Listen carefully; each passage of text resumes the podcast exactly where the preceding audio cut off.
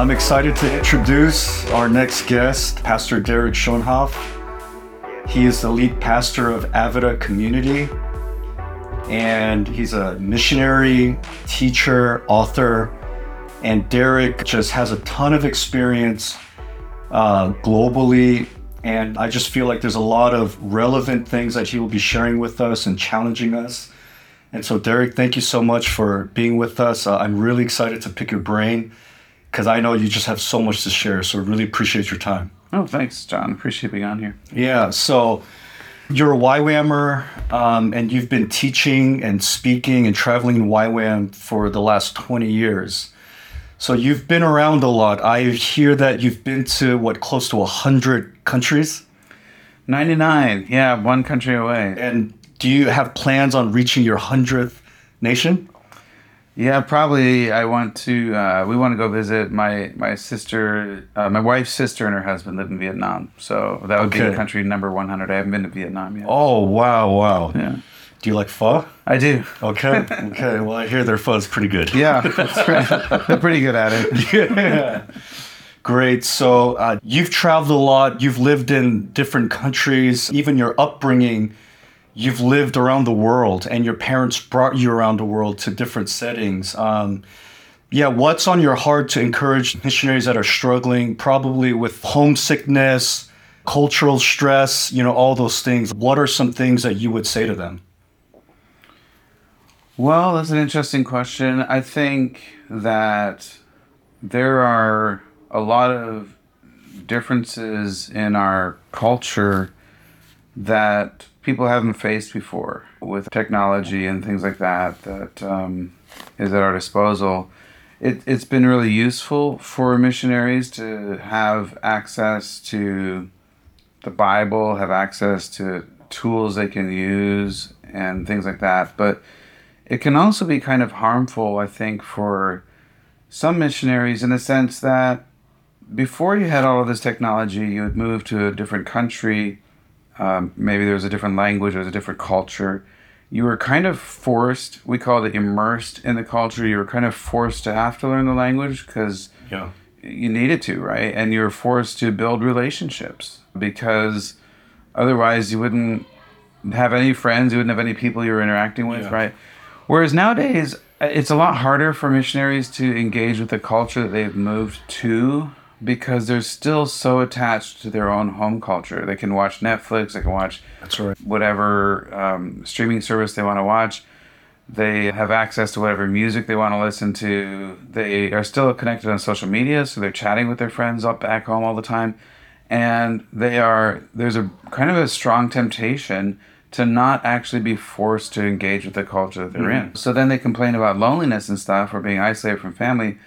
Well, the reason why they're lonely is because they're still so engaged with their culture back home through movies, through social media, through streaming and all that stuff, that they're not actually taking the time that they need to take to fully immerse in the culture that they're in. I think that there, th- th- there's so many voices speaking to us right now. When a pastor is speaking in a, in a congregation, for instance, he's not the only one speaking at that moment.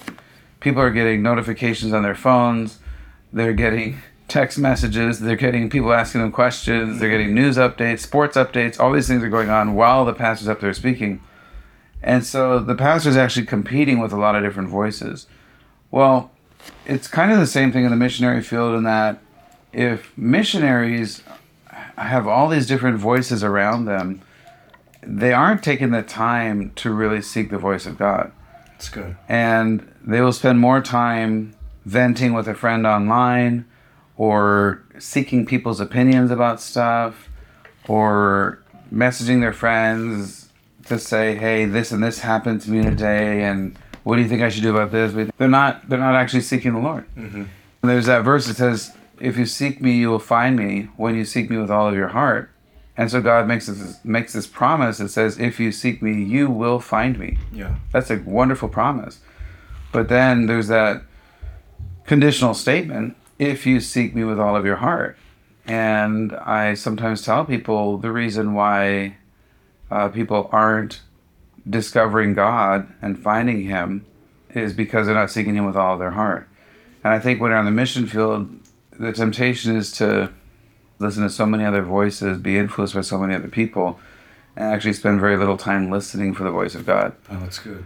And if they listen to the voice of God, He will lead them in the way they should go. He will comfort them. He will strengthen them. He will actually introduce them to people. Some of my most divine contacts that I've met and, and people that I've interacted with that were so important in my life, in my journey, were just brought to me by the Lord. But if I would have had my head stuck in social media and attached to a device all the time, I would have Yeah. never met those people. Oh, that's good.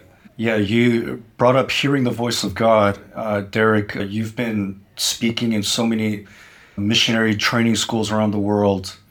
And I know you teach a variety of different topics, but one of the things that I appreciate about your particular teaching on hearing uh, God's voice is that one, you you approach it from an intellectual point of view, a biblical, scriptural point of view, and then also from personal experience. What are some foundational things that you found in your life that's so crucial in understanding the the big topic of hearing God's voice? Well, first of all, you have to believe that he speaks. And if you ask most Christians, like, how does God speak? They'll say, well, through his word, you know, and what they mean is like through the Bible. And uh, of course, that's true. I mean, he wrote a book, and from that book, there's a lot that we can learn. But if you read his book, you'll you'll notice some some things. There's some things that stick out to you. One is that he speaks a lot in that book it says and god said and the lord said and god commanded and the lord commanded and you know um, situations where people heard god's voice there are 2700 of those instances in scripture Wow. So if you think the average bible is about a thousand pages that means that god is almost speaking three times a page Wow. right Yeah. so not it, and it's throughout the entirety of the Bible. So for thousands and thousands and thousands and thousands of years, God spoke, and He didn't just suddenly stop speaking. I mean, that would be absurd. Why would He stop speaking? Yeah. He's been speaking for thousands of years, and then suddenly in our generation He stops. It doesn't make any sense. Um, and you can see even in the book of Revelation, the book of Revelation ends with God speaking. Yeah. You know, so even in, in the end times, God is speaking, right? Yes. So we know that that He is speaking, and sometimes we read Scripture and we read, and God said to Ezekiel, and God said to Hagar. So He's speaking to men and women, not just men, but um, you don't pause to think, wow, God spoke, and God said to Hagar. How did He say it? We don't know. Most of the times where it says God spoke, it doesn't tell us how. It says God commanded Noah. We don't know how He commanded Noah. But apparently, he commanded Noah with such specif- spec- what is it? Spef- specificity. Yeah, yeah, there you go. it was so specific, so detailed that uh, that Noah it saved his family. Yeah. Right, and it says in Noah did get everything God commanded, but we don't know how God commanded him. There are a few times in Scripture where it does tell us how God spoke. For instance, the burning bush with Moses. We don't actually know how God spoke in that moment right? There was a voice that came from the bush. Was it an audible voice? Was it a whisper? Was it a loud rumbly voice? You know, we don't know. There are some places in scripture, like with Elijah, where he, he speaks in this still small voice. There's um, times where we know that he speaks through dreams, through visions. Uh, but we don't even know, like, in the context of those dreams, in the dream, was it his, his voice speaking? Did they see his face? It, like, how did that work, right? Yeah.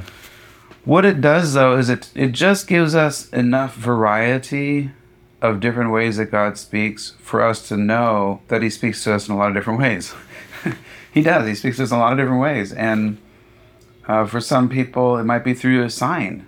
One of the biggest examples of that was when the angels said to the shepherds, "And you shall find a sign." Right? You're going to find a baby lying in a manger, wrapped in these swaddling clothes, and and they found it exactly as the angel had told them. Right? So sometimes he speaks through signs. Sometimes he speaks through um, things that make sense. There's Yeah. a scripture where it says, and and it made sense to the Holy Spirit and to us Yeah. that we should make this decision. Yeah, right? yeah, so sometimes. It's, it's like, well, it just makes sense. you Yeah. know? I mean, it's kind of obvious, right? So there's lots of different ways, but probably the most important thing I've been learning just in the last probably year about all of this uh, is is God's most important title. And I've read there's a book out. I read 77 Names of God. You know, I've read like all these different theologians who have stuff about God's titles and names and things like that. And we love his titles. I think one of my favorites is Jehovah Chereb. The Lord is my weapon and the Lord is my sword. Yeah. Uh, that's awesome. I think a lot of missionaries love Jehovah Jireh, right? God is my provider, Yeah. right? So there's lots of names of God, lots of titles that He has, but but in all of these books and in all of these things that I've read, there's one title that I haven't seen mentioned, mm-hmm. and yet I think it's His most important one. It's His most important identity. And this past year, as I've kind of come to this realization, I've thought about like, well, why? why do I feel so strongly that this would be his most important identity? And I think it's because it's the first thing he mentions about himself. Mm-hmm. And it's also the identity that has come under the most attack. And that is that he's creator, Wow. that he is the creator. It's the first thing we read about him. In the beginning, God created. And suddenly we realize he's the master artist behind the art. He's the coder of coders. He's the engineer of engineers. Whatever you want to say. Yeah. God was the one who created this, and in the beginning has become a literary term, kind of like um, "Once Upon a Time" or something like that. But when the Bible was written, it actually wasn't a literary term at the time. What Moses was writing was in the beginning, so he was in it. He was in the beginning Yeah. He wasn't just on the outside of it, but he was in the beginning. And in the beginning, God created. And the reason why this is such an important title is because suddenly we recognize he is the source of all knowledge, of all wisdom, Yeah. because he was there from the beginning. He knows who your great, great, great, great, great, great, great, great grandmother was. That's how well he knows you, John Mm-hmm. He knows who she was. Yeah. And and he knows all the righteous decisions that she made that was passed down from generation to generation to influence who you are today. Yeah. And not only does he know her, but he actually created her too, Yeah. right? And loved her. Yeah. And Jesus died for her, right? That's how well he knows you. So when he calls you to do something, he's not just saying, Hey, I think this is a good idea for you, John, but he actually knows every aspect of your DNA Wow. and that what he is calling you to is what is best for you, Mm-hmm. right? Yeah. So when these missionaries or people are struggling overseas, you know, and it's not just missionaries, there can be Christian business people, Yeah. people that are involved in the arts, all kinds of things who are who love the Lord and are struggling overseas. But if God has called them to it, you know, he's kept in mind who their entire being is. And, you know, as as people who are dads, you know, not only does he call us, when he calls us to something, he's calling our whole family. He's got all of our kids in mind. He's Yeah. actually thinking of what's best for our kids too, not just That's for good. us, right? Yeah. So he doesn't just call me and then I drag my family along. Yeah. Yeah. Right? Like he calls all of us. Wow. And if there's missionary couples that are out there where, you know, they're not engaging their children in also doing ministry, Yeah. then you're missing part of the point of why he has you there. Wow. Because he's called your whole family there, That's right. right? So to understand that God is creator is critically important to hearing his voice because it's the first time he spoke, Yeah. yeah. right? And Yeah. God said, let there be light, or in Hebrew, light be seen, or light be revealed. Mm-hmm. Uh, so that was the first time God spoke. If you don't believe he spoke at the very beginning, you're going to have a hard time believing that he speaks now, Wow. right? Yeah. I mean, if you don't believe that he can actually create with his words, you're going to have a hard time believing that he's creating now, today. Wow. And he still is. He speaks things into being to us in the place of prayer. Yeah. That's how he creates is through us now. You know, he he creates a new you. It says in Second Corinthians and in Ephesians, it says that God is creating a new you. It says that we are we are made new in the attitude of our minds, right? Yeah. It says that we are a new creation in Christ. Wow. So he's still creating, Yeah. even today. You Yeah. know, and one of the things he's creating is a new you. And so when you understand all of that, you you, you suddenly realize, wow, this is a really important thing that God is creator. It's actually very critically important to us relating to him, to us trusting him, to us believing that He's full of wisdom, Yeah. and to us tapping into that, and to us understanding that God knows what is best in every situation for us because He's the ultimate creator and designer. Yeah. This is how crazy it is, John. So one time I was speaking, I, I was asked to speak on recognizing the voice of God, and I was um, talking about how God was creator and all that. And the weirdest thing happened to me, and uh, I've never had this happen before, and it hasn't happened since. But I was on stage, I'm talking, and all of a sudden, it was like from my waist down, I couldn't move my legs. Mm-hmm. I couldn't move them. It was like they were stuck in concrete or something. It was like it was like a Korean mafia movie or something where they like poured concrete on my legs and let them harden, you know, while they're torturing me or something. Yeah. I couldn't move. So, not knowing what to do because I'd never experienced this before, just probably Yeah. like most people, uh, I just said to the audience I was speaking to, I just said, uh, I can't move my legs. And they all just stared at me. And I said, um, I, I can't move my legs from the waist down. It's like they're stuck in concrete or something. Yeah. And everybody was just kind of like, mm-hmm, mm-hmm. I, you know. And finally, I said to the guy who invited me to speak, I said, uh, you know, I can't move my legs. And he's like, yeah, yeah. And then all of a sudden he says, wait, can you can you move your legs? I said, no, that's what I'm saying. Is I can't move my legs, right? so they're all just staring at me. I'm super uncomfortable. I'm already thinking about like, what about when I have to eat? What about when I go to the bathroom and I Yeah. have to cut the stage out, or how's this going to work because I can't move my legs? Then it kind of got bizarre. This this guy who was from Tonga, who was like this big Tongan guy, where you know that he had played rugby and all this stuff. He gets up from where he was sitting, comes running up on the stage. I don't know what he's doing. Uh-huh. Comes running up on the stage, lowers his shoulder into my hips for like some kind of tackle Yeah. hits my hips and you know i'm not as big as he is and i don't even move it's like my clothes almost didn't even move i don't even know if they did or not but Yeah. he almost like dislocates his shoulder he hit me so hard and i didn't move he falls back sits on the stage and shakes his head kind of like a cartoon almost at this point Yeah. and says oh he can't move his legs and i said yeah that's what i said i said i can't move my legs so it's just kind of weird. And then this guy in the audience raises his hand and he says, uh, Do you want us to pray for you, dude? And I was like, Yeah, sure, that'd be great. So they all come up and felt really weird to have them all lay, lay hands on my Yeah. legs. But they're praying. And so I'm like, What are they praying? And, and this one girl is like saying, um, You know, in the name of Jesus, move your legs. And that didn't work. And somebody else was like, Oh, Lord, help him to move his legs. And I was like, I like that prayer. Yeah. And then um, this one guy starts crying and he's just sobbing. He's like, like that kind of crying, right? Yeah. And I was like, wow, that's crazy. And then pretty soon, a bunch of others of them started crying. Yeah. And I thought, should I be crying? They're my legs. Yeah. and uh, and I'm not crying, and but I'm totally confused. Like I have no idea what's going on. And I'm trying to listen to what what are they praying, and all of a sudden I hear this one guy, and he's like, "Oh God," he says, "Forgive me," and he's just crying. He's like, "All my life I've believed in the eye of- in the lie of evolution, and you are the creator." And then I realized all of them were weeping and repenting for having believed this lie that has set itself up against the knowledge of God, as Wow. Paul would say in Romans chapter 1. And they are repenting for that and saying, God, you are the creator.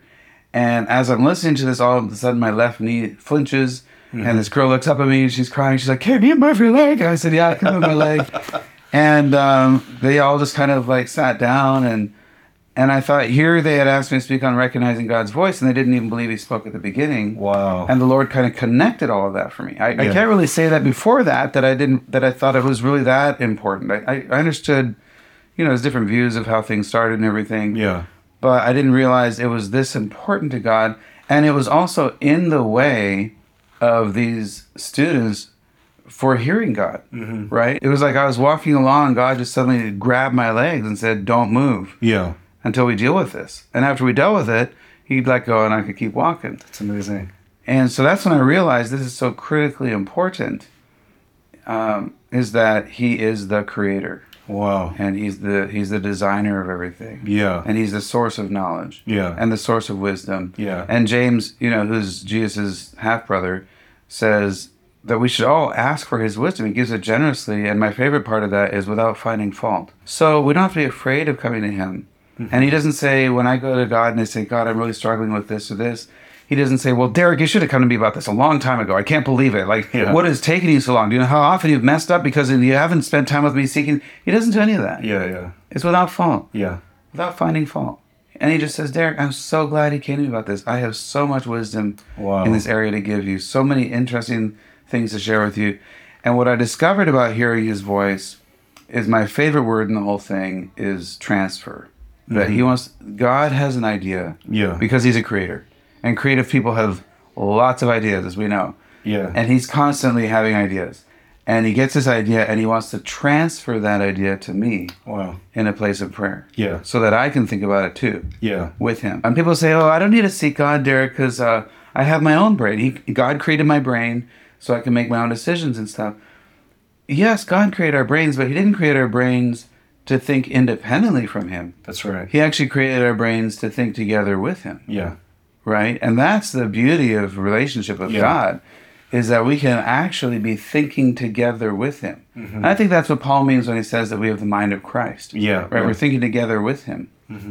And so in all of these situations that people face, God has an answer for every single one of them. Yeah. And he promises that we will find him, but we have to be seeking him with all of our heart. I love how you brought the genesis of God being a creator and Him speaking. Um, yeah, I think a lot of us we miss that part about. God still creating, God still speaking.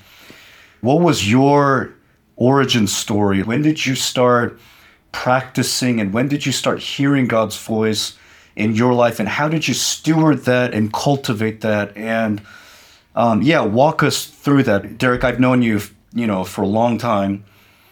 How long have you known each other? Since our kid, uh, you were my pastor in Hawaii. Yeah. One of our kids um, was uh, dedicated with yours. Yeah, that's right. Yeah. That's right. Um, so we have history, but I've always Yeah. known you as somebody who heard the voice of God, and so yeah, c- can you kind of walk us through your journey in terms of like how did you grow and steward that gift? Well, I think my parents taught me that God speaks, and it was through a very radical moment that they had in their own life. My dad was a psychologist and juvenile delinquent specialist. My mom was a teacher, and they were typical church going Christians. Um, I, I would I would say they were probably born again, but they were just basically church going Christians. Yeah. Um, but their marriage was a disaster. And they were living in the same house because they decided that would be better for the children. But it, they were completely disconnected. And um, I was four at the time, so I was really young. I don't really remember that. But then they they had such a powerful experience with God one day. That night, Dad had a dream, and in that dream, he heard God, and God spoke to him and said, Psychology is man's solutions for man's problems, and my solutions are in the Word of God. And if you want to call yourself a Christian, I don't want you to continue in that stuff. I don't want my name associated with the stuff you're doing. Mm-hmm. And it so shocked my dad. He woke up from the dream, woke my mom up, said, What should we do? And he had read this book by a guy named Francis Schaeffer, and he thought, if there's somebody who can help me think all of this through, it's got to be this guy. Yeah. And so we ended up selling everything we had, giving all the money to the poor, because that's what the Lord told my parents to do. And we each had one suitcase that we could pack, and we moved to Switzerland. And my dad, together with Francis Schaeffer, began rethinking through this whole area of counseling and making the discovery that together with the blood of Jesus and the power of the Holy Spirit and the power of the Word of God, Yeah. we can be set free from That's so everything. good. Yeah. And my dad would say, you know, God doesn't want to manage your stuff. He wants to set you free from it. Yeah. Yeah. There were people who would, you know, psychology would help people with managing their anger. Mm-hmm. Well, God's not interested in managing your anger. He wants to be free from it. Yeah. He doesn't want to just manage lust. He wants to set you free from it. He doesn't want to mm-hmm. manage greed. He wants to set you free from it. And he found that psychology was really helpful for analyzing human behavior, for making all kinds of interesting discoveries about who we are as people. Uh, but as far as the answer to people's problems, they medicated it most of the time. Yeah. because they didn't, they didn't have any way of setting people free. It was mostly just to help them manage it. Yeah. Right. Yeah. And that has become more and more attached to pharmaceutical industry Mm-hmm. and doesn't actually set people free, but does people keep people addicted to these drugs, right? So Yeah. so, even from a little kid, I learned that okay, the reason why we're leaving Canada and moving to Switzerland to be with this guy, uh, Francis Schaeffer, is because God spoke to my parents, right? And then over the next few years, my parents began to encourage us as children to hear God's voice and to ask Him questions and to realize that we could ask Him questions and He could answer us Yeah. and he could even show us his perspective on things. I had one friend when I was in um, I was in sixth grade, and he was telling me on the school bus that he he was a, a Greek boy, and and he was telling me that he struggled with nightmares, and I remember sitting on the school bus with him and asking God, God, what is your solution for this boy, for my friend? Yeah. And God spoke to me really clearly and said he needs to give his life to me and I'll take his nightmares away. Wow. And so I said to him, I said, you know what, man, you don't have to struggle with nightmares. And he said, I don't. I said, no. I said, if you if you give your life to Jesus, he'll take your nightmares away and you won't have them anymore. And he said, really? And he and he asked me how he does that. So I explained to him how how to do that. And I was ten years old. And he said, "Can we do that right now?" I said, "Yeah." So he he knelt down, like on the school bus. Wow. I'm kneeling next to him, and he gives his life to Jesus. Well, the next morning we went drove past his house to pick him up on the school bus, and I was disappointed because he wasn't there.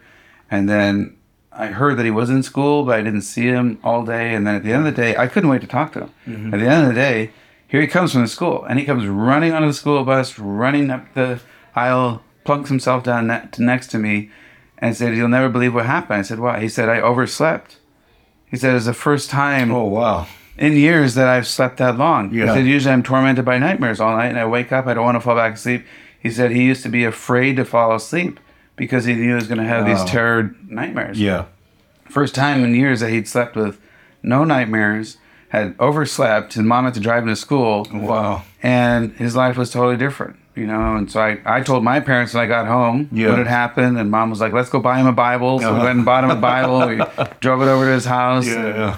and mom and dad kind of explained to his parents what was going on, and they didn't give their lives to Jesus, but they weren't against it. Yeah. And uh, so from a very early age, I learned to recognize God's voice, to believe that He speaks to us, and to understand how He speaks to us. And I think that's probably the biggest thing is He does speak, and you have heard Him. Mm-hmm. You just didn't r- recognize it was Him. Yeah.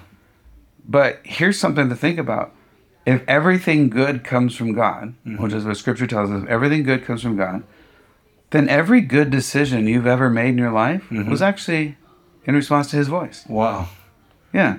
Isn't that something? Oh, that's that's amazing. Yeah. So one fun thing to do is to sit down with God and say, Hey God, show me times where you were speaking to me and I didn't even know it was you. Wow. And I have loved those times with God where Yeah. He has just shown me times where He was speaking, I didn't realize it was Him. Yeah. And I was like, wow, that was amazing. I think that that was modeled to us. Yeah. And I just knew he spoke. And I had learned from an early age to recognize how he speaks. And what's weird is in scripture, we don't see anybody struggling to hear God's voice. That's true. There's nobody in scripture Yeah. who struggles to hear his voice. Even Gideon, he didn't have a problem hearing God's voice. He had a problem with, with what God was telling him to do. Yeah, right? yeah, yeah. He's like, "Ah, I'm not sure. Let me just make sure. Yeah, you know. And uh, Jonah, you know, Yeah. he wasn't struggling to hear God's voice. He heard it very clearly. He just didn't like what God said. Yeah. Yeah. So what we see in Scripture is that Wow. nobody's struggling to hear God's voice. What they're That's wrestling with is should I be obedient Yeah. His voice? Wow. Do I like what He's telling me? and that is a battle. That is Yeah. a battle. It's a battle we see in Scripture. It's a battle. You know, Elijah's never struggling to hear God's voice, but he's he's stuck in depression. Yeah. Right. And God is speaking to him. Yeah.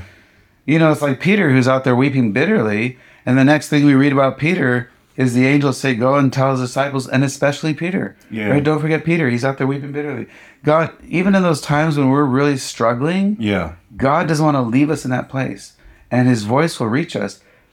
sometimes we just haven't recognized it was him speaking though. Wow. Right. And then we wrestle with whether or not we want to be obedient to what he's saying. So- Yeah, yeah.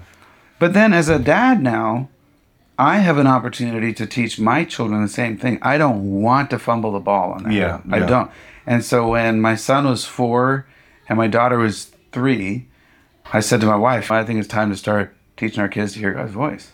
And she said, Oh yeah, I think we probably should, right? So Wow. so we sat them down, and what's cute is, you know, kids, they don't have all the theological uh, mess Yeah, that yeah. sometimes we have as adults, right? yeah, yeah. So I said to them, "Hey real. kids," I said, um, "Do you think God wants to speak to you?" And the answer that Kiara gave was, "Of course." You know, like why wouldn't he? Mm-hmm. Yeah. Like I'm great. Like why? Yeah, yeah, yeah. why, why wouldn't God want to speak to me? He was so confident. Yeah. And then I said to her, Well, how does he speak to you? And then it was like super silent. Right. She's like, Well, I'm not sure. Yeah. But I'm pretty sure he would want to speak to me. Yeah. Right. And so then I said, Okay, well, here's what we're going to do. I just want you to close your eyes for a second. And God is going to give you a picture in your mind, or it might be kind of like a movie in your mind that you see or something. But the purpose of it is He wants to show you what He thinks about you. Mm-hmm. And uh, He's going to give you a picture. And so Kiara closed her eyes, and a few seconds later, she says, I got it. Andrew was a little bit longer. I said, Okay, so what did you see? Well, when she shared, she said, I saw this beautiful white tiger, and it was sitting in this field of flowers, and there was a gorgeous forest behind it. And and that's what I saw. Mm-hmm. And my wife and I about had a heart attack because when we were pregnant with Kiara, and we didn't even know we were pregnant. My wife's mom calls from the jungles of Papua New Guinea on the satellite phone Yeah. and says, Are you guys pregnant? We just laughed because we had just had Andrew. We're like, No, we're not pregnant. Yeah. And she said, No, I think you're pregnant. And we're like, Huh? And uh, she said, Yeah, I just had this dream and I saw this white tiger sitting in a field of flowers in front of this forest. And I, and I think God was saying, You're pregnant. Oh, I just have goosebumps right now. Right? yeah. I mean, Kiara had no idea about Yeah. this. She was three years old. Yeah, yeah. And I said to her, Kiara, what does that tell you? She said, I don't know. And I said, Well, what are some things about white tigers? Mm-hmm. She said, Well, there's not very many of them. I said, Yeah, we say that, that they're unique. Mm-hmm. So God thinks you're very unique. Yeah. And she says, They're very beautiful. And I said, That's right. So God really thinks you're beautiful, Kiara. And then she said, It was by itself, but it wasn't lonely. It was beautiful. It was surrounded by flowers and everything. Yeah. And I said, Yeah, that's right. So God's just telling you that about who you are, Kiara. And then she started catching on. And then she's like, They're super fast. I was like, Yeah, they're really fast. She's like, They're super strong. I'm like, Yeah, they're strong. Yeah. She's like, But it was Wow. so amazing. Yeah. And then Andrew's was was also just as stunningly clear about God showing Andrew exactly who he is and how he made him. Yeah. And it was really beautiful. And so, you know, as a parent, then you just want to keep encouraging them with Yeah. that. And one time we were in, we had just moved to Castle Rock, Colorado. I think you came to visit us there one time. Yeah. You were in Colorado Springs or something, right? Yeah, yeah, yeah. and uh, we visited you up there too. But but when we were in Castle Rock, Colorado, we weren't part of a church or anything, and so we we visited a lot of different churches. and And I said to my wife just before I flew off to go speak in uh, Korea, I think, or Singapore, I, I said, you know, honey, when I get back, we should pray about which church God wants us to be a part of, kind of find a community and stuff. Yeah. And so I flew off to my speaking engagement. I come back, and Ian says to me, You're not going to believe what happened. Hey everyone, we're almost halfway through our first season of Ground Rule, and we have been so blessed by the positive feedback we have been getting from y'all. These episodes have been such a joy to record, and we are excited that you are tuning in to listen. I have a small request to make. If you have been blessed by our podcast, recommend us to a friend that would be encouraged and impacted by these interviews. We want these conversations to be heard, and we need your help to get the word out. Thank you guys so much. She said Acacia was standing in the backyard, kind of looking a little odd. Like her body was standing straight, but her head was tilted to the side. And I looked at her and she wasn't moving. And so I just walked out there and I said, Acacia, are you okay? And she said, Yeah, I'm fine. And Hidon said, What are you doing? And she said, Well, I'm just looking at Jesus. And Hedon said, Where?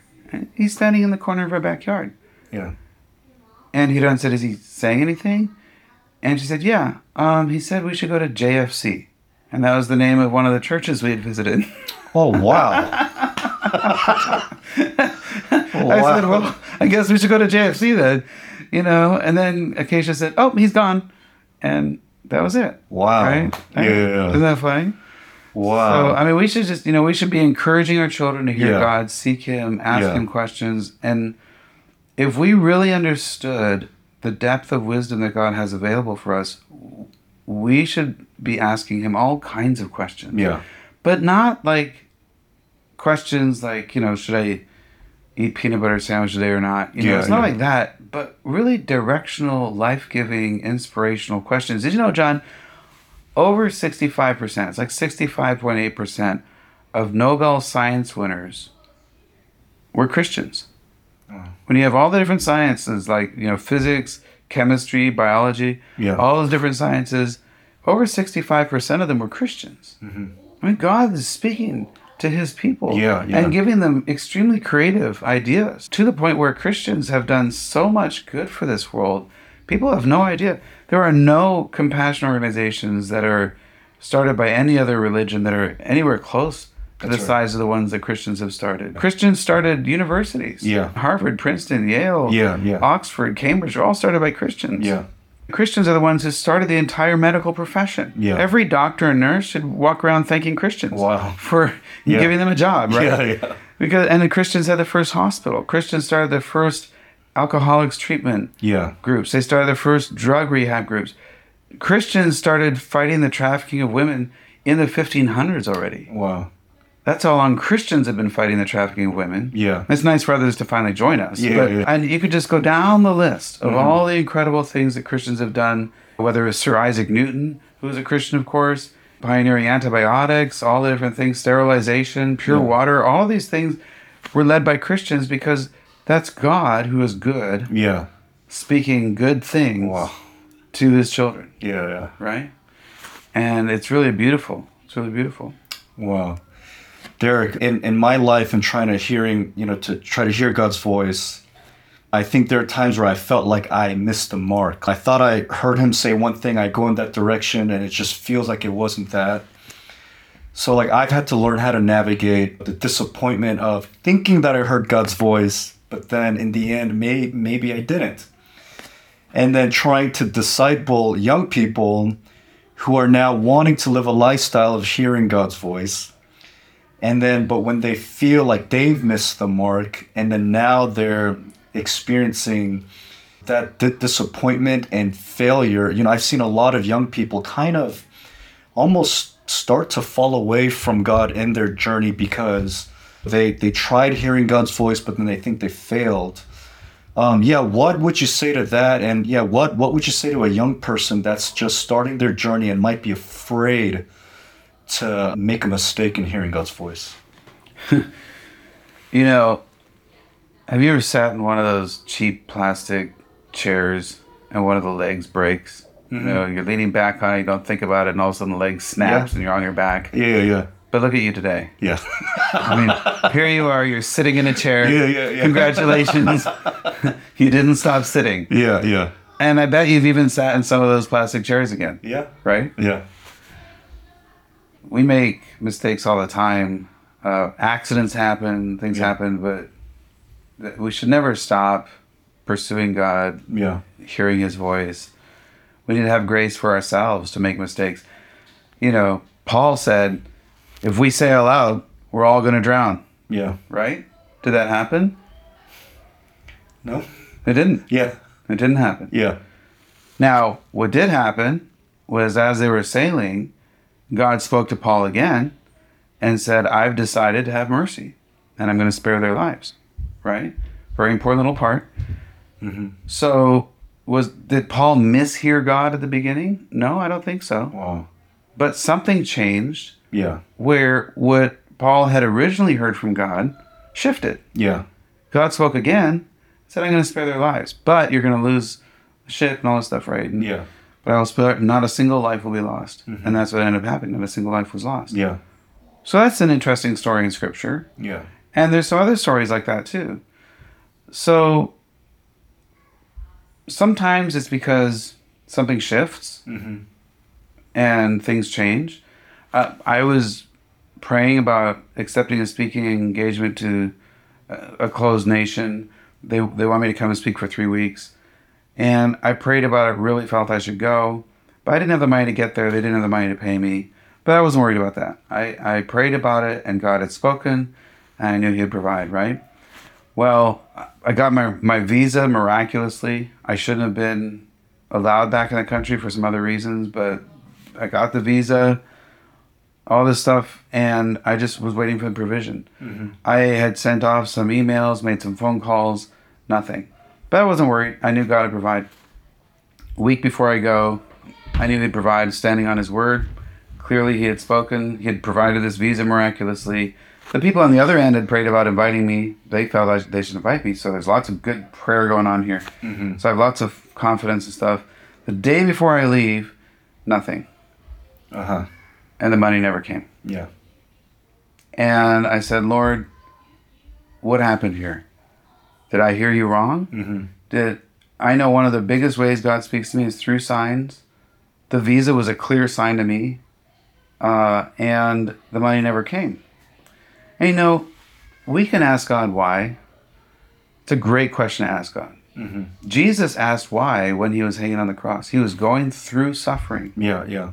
And he said, "My God, my God, why Wow. have you forsaken me?" Yeah. We should never be afraid to ask God why. Yeah. But then after we've asked it, we just have to leave it with Him. Because sometimes we're ready for the answer, sometimes we're not. Yeah. Uh, and so we can ask Him. And when I ask Him these why questions, I just say, God, I just leave this question with you. I'd like to know the answer someday. Yeah. If you if you show me, great. If you don't, that's fine too. I trust you. You know what's best for me. But God, why didn't this money come in? And the Lord said to me so clearly, You don't know how many people I spoke to to give, and none of them gave. Wow.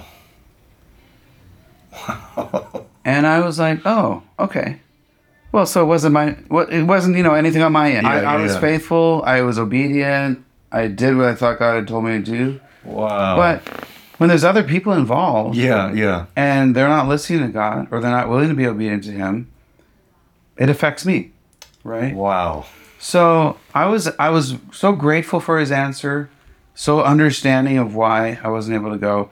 I felt so bad for the people I was supposed to speak Yeah. to because I had waited the last minute because I thought God's going to come through the last minute, Yeah. Yeah. and it didn't happen. Wow. And so I had to, you know, call them and apologize for not being able to come and for Yeah. the, what a, you know, all the disaster it created there. And, you know, so I felt bad about that. But I didn't feel bad about not going in the sense that I was at rest. Yeah. I had been obedient. Yeah. Right. And I had heard God. But, you know, for whatever reason, other people didn't respond to His Yeah. Holy Spirit in that area of generosity, right? Yeah. which is something that we as missionaries are are called a lot of times to uh, teach the church on Yeah. to be generous right Yeah. um so that's that's another reason why sometimes things don't work out Yeah. Because they involve other people Yeah. and we can't force other people to have the same walk with God that we do sometimes like Yeah. you know they're on their own journey so and then sometimes there have been mistakes and um but here's the biggest thing about those is um everybody makes mistakes Yeah. you know i mean you have baseball players that make a living off of hitting the ball one third of whatever less than that. less than that yeah, Yeah, if yeah. You know, if they're hitting the cover off the ball if they're hitting that much but Yeah. you know they're making mistakes they they- there's even in baseball there's things called errors but you don't see them losing their job over it Yeah, yeah. you know david i mean obviously so many mistakes Yeah. in his life real missteps Yeah. that affected his whole nation Yeah. his his child died because Yeah. of his mistake there's all kinds of Yeah. Things and yet god never said david had to give up being king Mm-hmm. somehow god expected david to stay king Yeah. and deal with all his stuff Yeah. Yeah. you Wow. know and we have to stay fast to what the lord calls us to do Wow. and deal with whatever it is we're supposed to be dealing with Yeah. Yeah. and if it, if it means dealing with mistakes we deal with the mistakes but Yeah. but we don't just suddenly stop doing what god has called us to do because we've made mistakes Yeah. Yeah. right um, and so i think we have to forgive ourselves sometimes. Yeah. We have to be humble, Yeah. ask other people for forgiveness if we need to, if we've made mistakes that have affected other people. Um, but then I work. I've worked with a lot of young people, and a lot of questions I'll ask God have to do with dating or relationships, right? Yeah. Yeah. And so this one guy comes up to me and he says, you know, um, I asked God, like, is that the girl I should marry? And the whole thing blew up, and I'm just brokenhearted and blah, blah, blah. He felt like God had said yes. And I said to him, well, that was the wrong question. God's not going to answer that question. Yeah. He said, why not? I said, well, because you're assuming she wants to marry you. Mm-hmm. What if she doesn't? Yeah. Whatever thing you thought was God speaking to you, it wasn't. Yeah. You can ask God, God, is it okay to pursue a relationship with that person? And God will say yes or no. And if he says yes, good luck. Yeah. Go for it. you know? But she is totally free to choose. That's right. right? Yeah. She's totally free to choose. And I said, so your question was actually asked out of a place of male pride. Yeah. Because you just kind of assumed, oh, of course, why, Wow. why wouldn't you want to marry me, right? You know? That's awesome. It was kind of a big eye opening moment for you. Yeah. Uh, so sometimes we have to think about the question we've been asking God. Yeah. I'll give you another example of that. So I was I was invited to go to this nation where there was um, uh, rebel leaders that were killing uh, other people, and they said, "Derek, would you come in and and try and bring reconciliation Wow. uh, into this place of conflict?" And um, I had some experience with that in the past, and so I prayed about it. But I said, "Lord, should I go to this nation?" And I didn't get an answer, and I was super confused. It's like, why am I not getting an answer? And uh, I say, okay, God, you're not a God of confusion. Like, what's going on here? Yeah. And all of a sudden, I realized something. I was asking God, God, should I go to this nation? And the Lord couldn't answer that question because maybe He did want me to go to that nation, but not right now. Yeah. Yeah. So we have to think about the questions we're asking God. Can He can He answer it? so I said, I'm sorry, Lord. Do you want me to go to this nation in response to this speaking invitation? Yeah. And He said no, and it was so clear. And I was not going to disobey that because my life was going to be in danger. Yeah. You know, and so I, I said, okay, Lord, not going.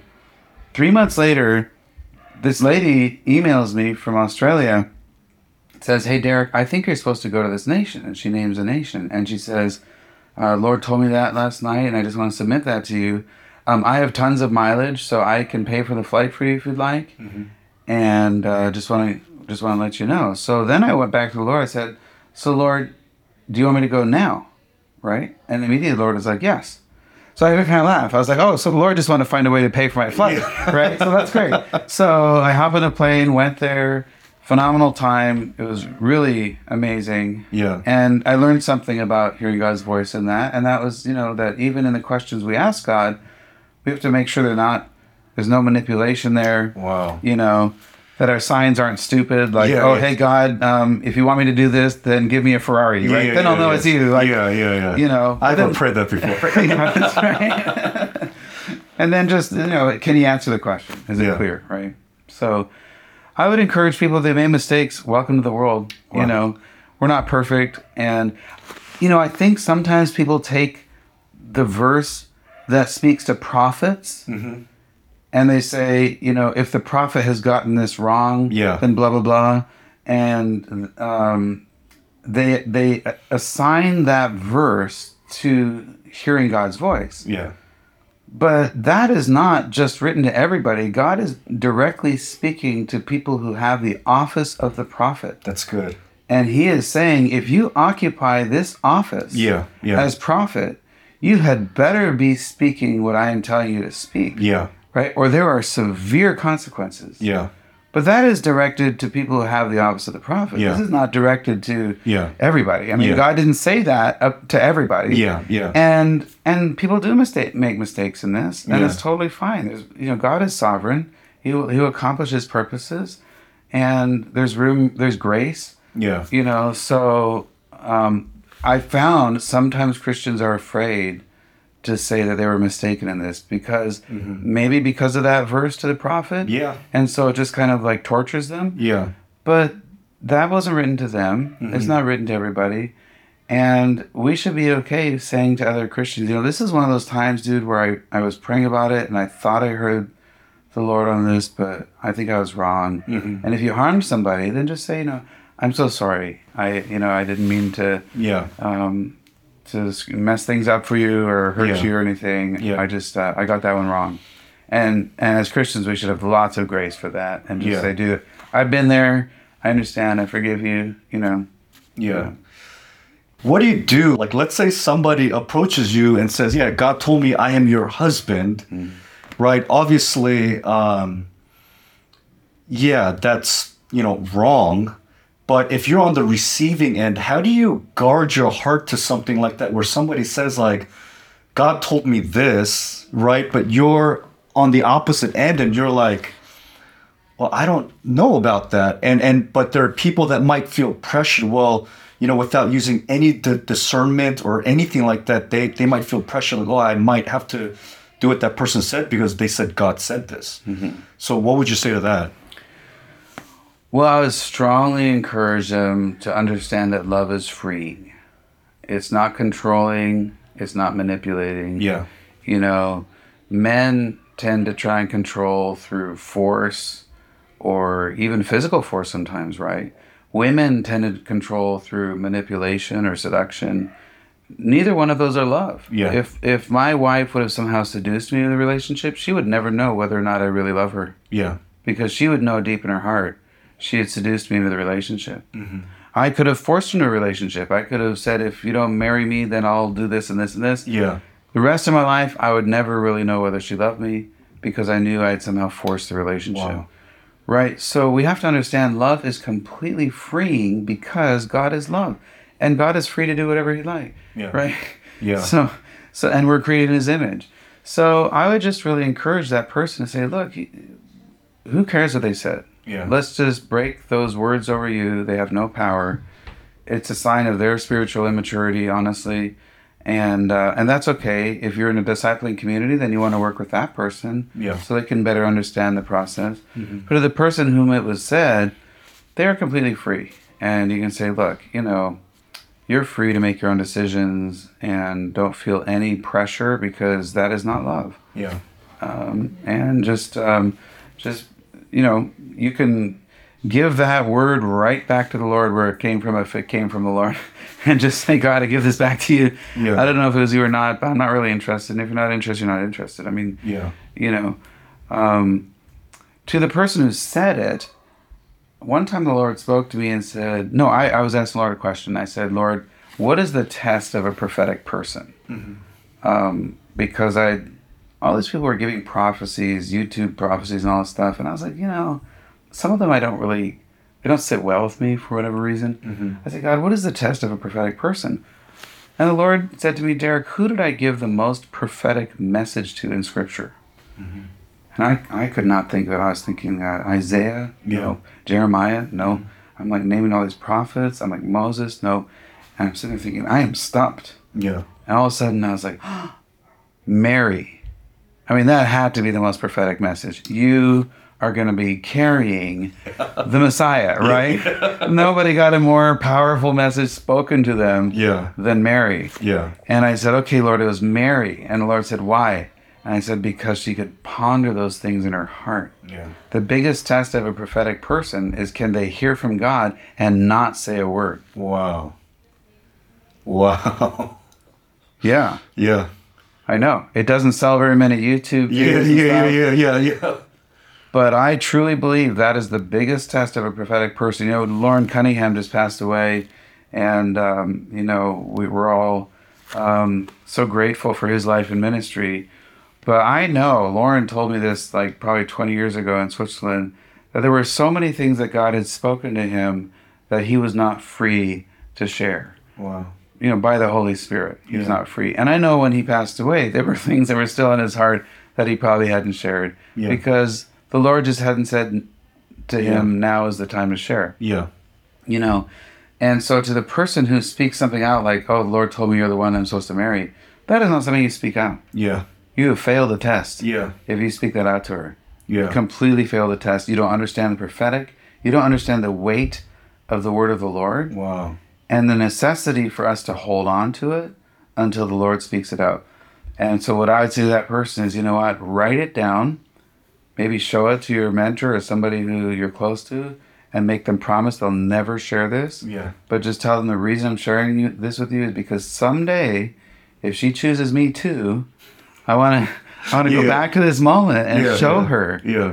You know, maybe on our wedding night or something, and just say, "I just want to show you this. Yeah. I wrote down Wow. that you were going to be my wife because Yeah. I felt the Lord showed me that." Wow. And it'll be so exciting in that moment to share it, yeah. and so confirming to her, Yeah. and so encouraging to you as a couple. Yeah. It'll be beautiful, Yeah. Yeah. right? But it can really mess things up. Yeah. If you hear from God, you just run out and start sharing things, and God hasn't given you the permission that now is the time, or Yeah. has shown you that this is what you're supposed to do. Yeah. Sometimes we get the what from the Lord, but we don't think about the how very much, Yeah. right? Yeah, no. Um, Derek, uh, knowing you per- personally, um, I know that you're invited to speak in a lot of uh, interesting places and situations, not just in, you know, a church setting. I know you're invited to speak in corporate business settings to CEOs, athletes, or celebrities, churches, mission schools. You've done a lot of things, and uh, but does your principle of hearing God's voice, speaking in different settings, does it change? Like depending on if you're teaching a group of 10 year olds or high school students, or you're speaking in a mega church or to a DTS of like five students, or to a really well known CEO boardroom. No, I think the principles are always the same. They're really simple. It's just that God speaks, and that we need to learn how to recognize Him, Yeah. and then we need to be unafraid to seek Him for wisdom and ask Him questions because uh, He's the Creator and He loves us, and so He wants to speak stuff to us. And and I'll tell people Christians are really good at hearing God's voice when it comes to conviction of sin. you know, Yeah. that's like ninety five percent of what they hear from God. Yeah. but that's probably only about one percent of what He wants to speak to them about. Wow. He's Yeah. like, yeah, let's deal with that and move on. There's so many more exciting things that I want to tell you about. Yeah. Inventions, connections that I want you to make, people I want you to network with, uh, creative ideas, solutions for global problems that we Yeah. have. The Lord wants to speak to us about these things, right? Um, but we can't do that if we're just fixated on the fact that He's only the judging God and we're sinners and all that. There's so much Wow. more He wants to talk to us about, and that's because of how we see God, right? Yeah, yeah. And and so I speak a lot on on how we see God too and who God really is. But no, none of that really changes because I think at the core for every human being is a desire to connect with God. Yeah. And I have spoken to CEOs who have said, I just love this stuff. One CEO, I was speaking to this group and she was sitting there and she was on the front row. And at the end of the sessions, there was some feedback as to what are some things that you learned from this time together. And she held up this notebook and it had like probably 40 or 50 pages of written notes that she'd taken. Wow. And here she is, a CEO of a nationwide company that is very successful. And she was just soaking in hmm. all of this information about how we can hear God. And she was so excited about it. And she was so excited to start making business decisions based on God's leadership because God is the shepherd, right? He's a good shepherd and he leads with his voice. That's how shepherds lead, is they lead with their voice, right? And so he wants to lead us with his voice. She was super excited to to be led by his voice in her business decisions. And the Lord has led her to invest in some things that have really taken off and to not invest in some things that ended up being total disasters. And she is just in this amazing season of her life of just following the leadership of God's voice. So Yeah. and then with kids, I love speaking with kids. Um, with kids, it's funny because with kids, you really have to trust God. Mm-hmm. And what I mean with that is like when I said to Kiara, close your eyes, God's going to give you a picture of how he sees you. Yeah. I'm sitting there going, God, if you've ever given anybody a picture in their life, please give it to my three year old child. Yeah, yeah. I am giving you an opportunity to speak, right? And so with kids, you're really leaning on Yeah. God, I hope you speak. But what I've discovered is every time we give him opportunity like that, he speaks. Yeah. It's incredible. Yeah. I just, it's, it's amazing to see. With uh, younger youth and stuff, I really love God speaking to them about their identity and their value Mm-hmm. Yeah. and things like that because that's what they really need at that point. Yeah. Right. So as we go through these different seasons in our life, we need to hear different things from God and and this is another beautiful thing about God is he doesn't love us all the same. Yeah. Right? he loves each one of us uniquely. Yeah. Yeah. And he knows what you need to hear from him. Yeah.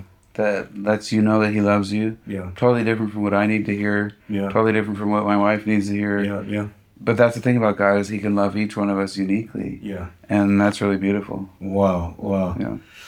Derek, thank you so much for just sharing all your insights, your experiences. Um, man, I know that this is going to really speak to our missionaries on the field and just believers in general. Is there a way where listeners can reach you or contact you or, or visit a website or anything of that nature? Yeah, I think um, probably the easiest way is just through email. They can email me at, at derek at 40authors.com. Okay. So it's D E R E K at 40authors.com. Derek, seriously, thank you. I love you. I love your family. Really appreciate you, and I'm glad we're able to do this. Yeah, it was fun. Thanks, John. I appreciate the opportunity. Yeah, I love you too, man.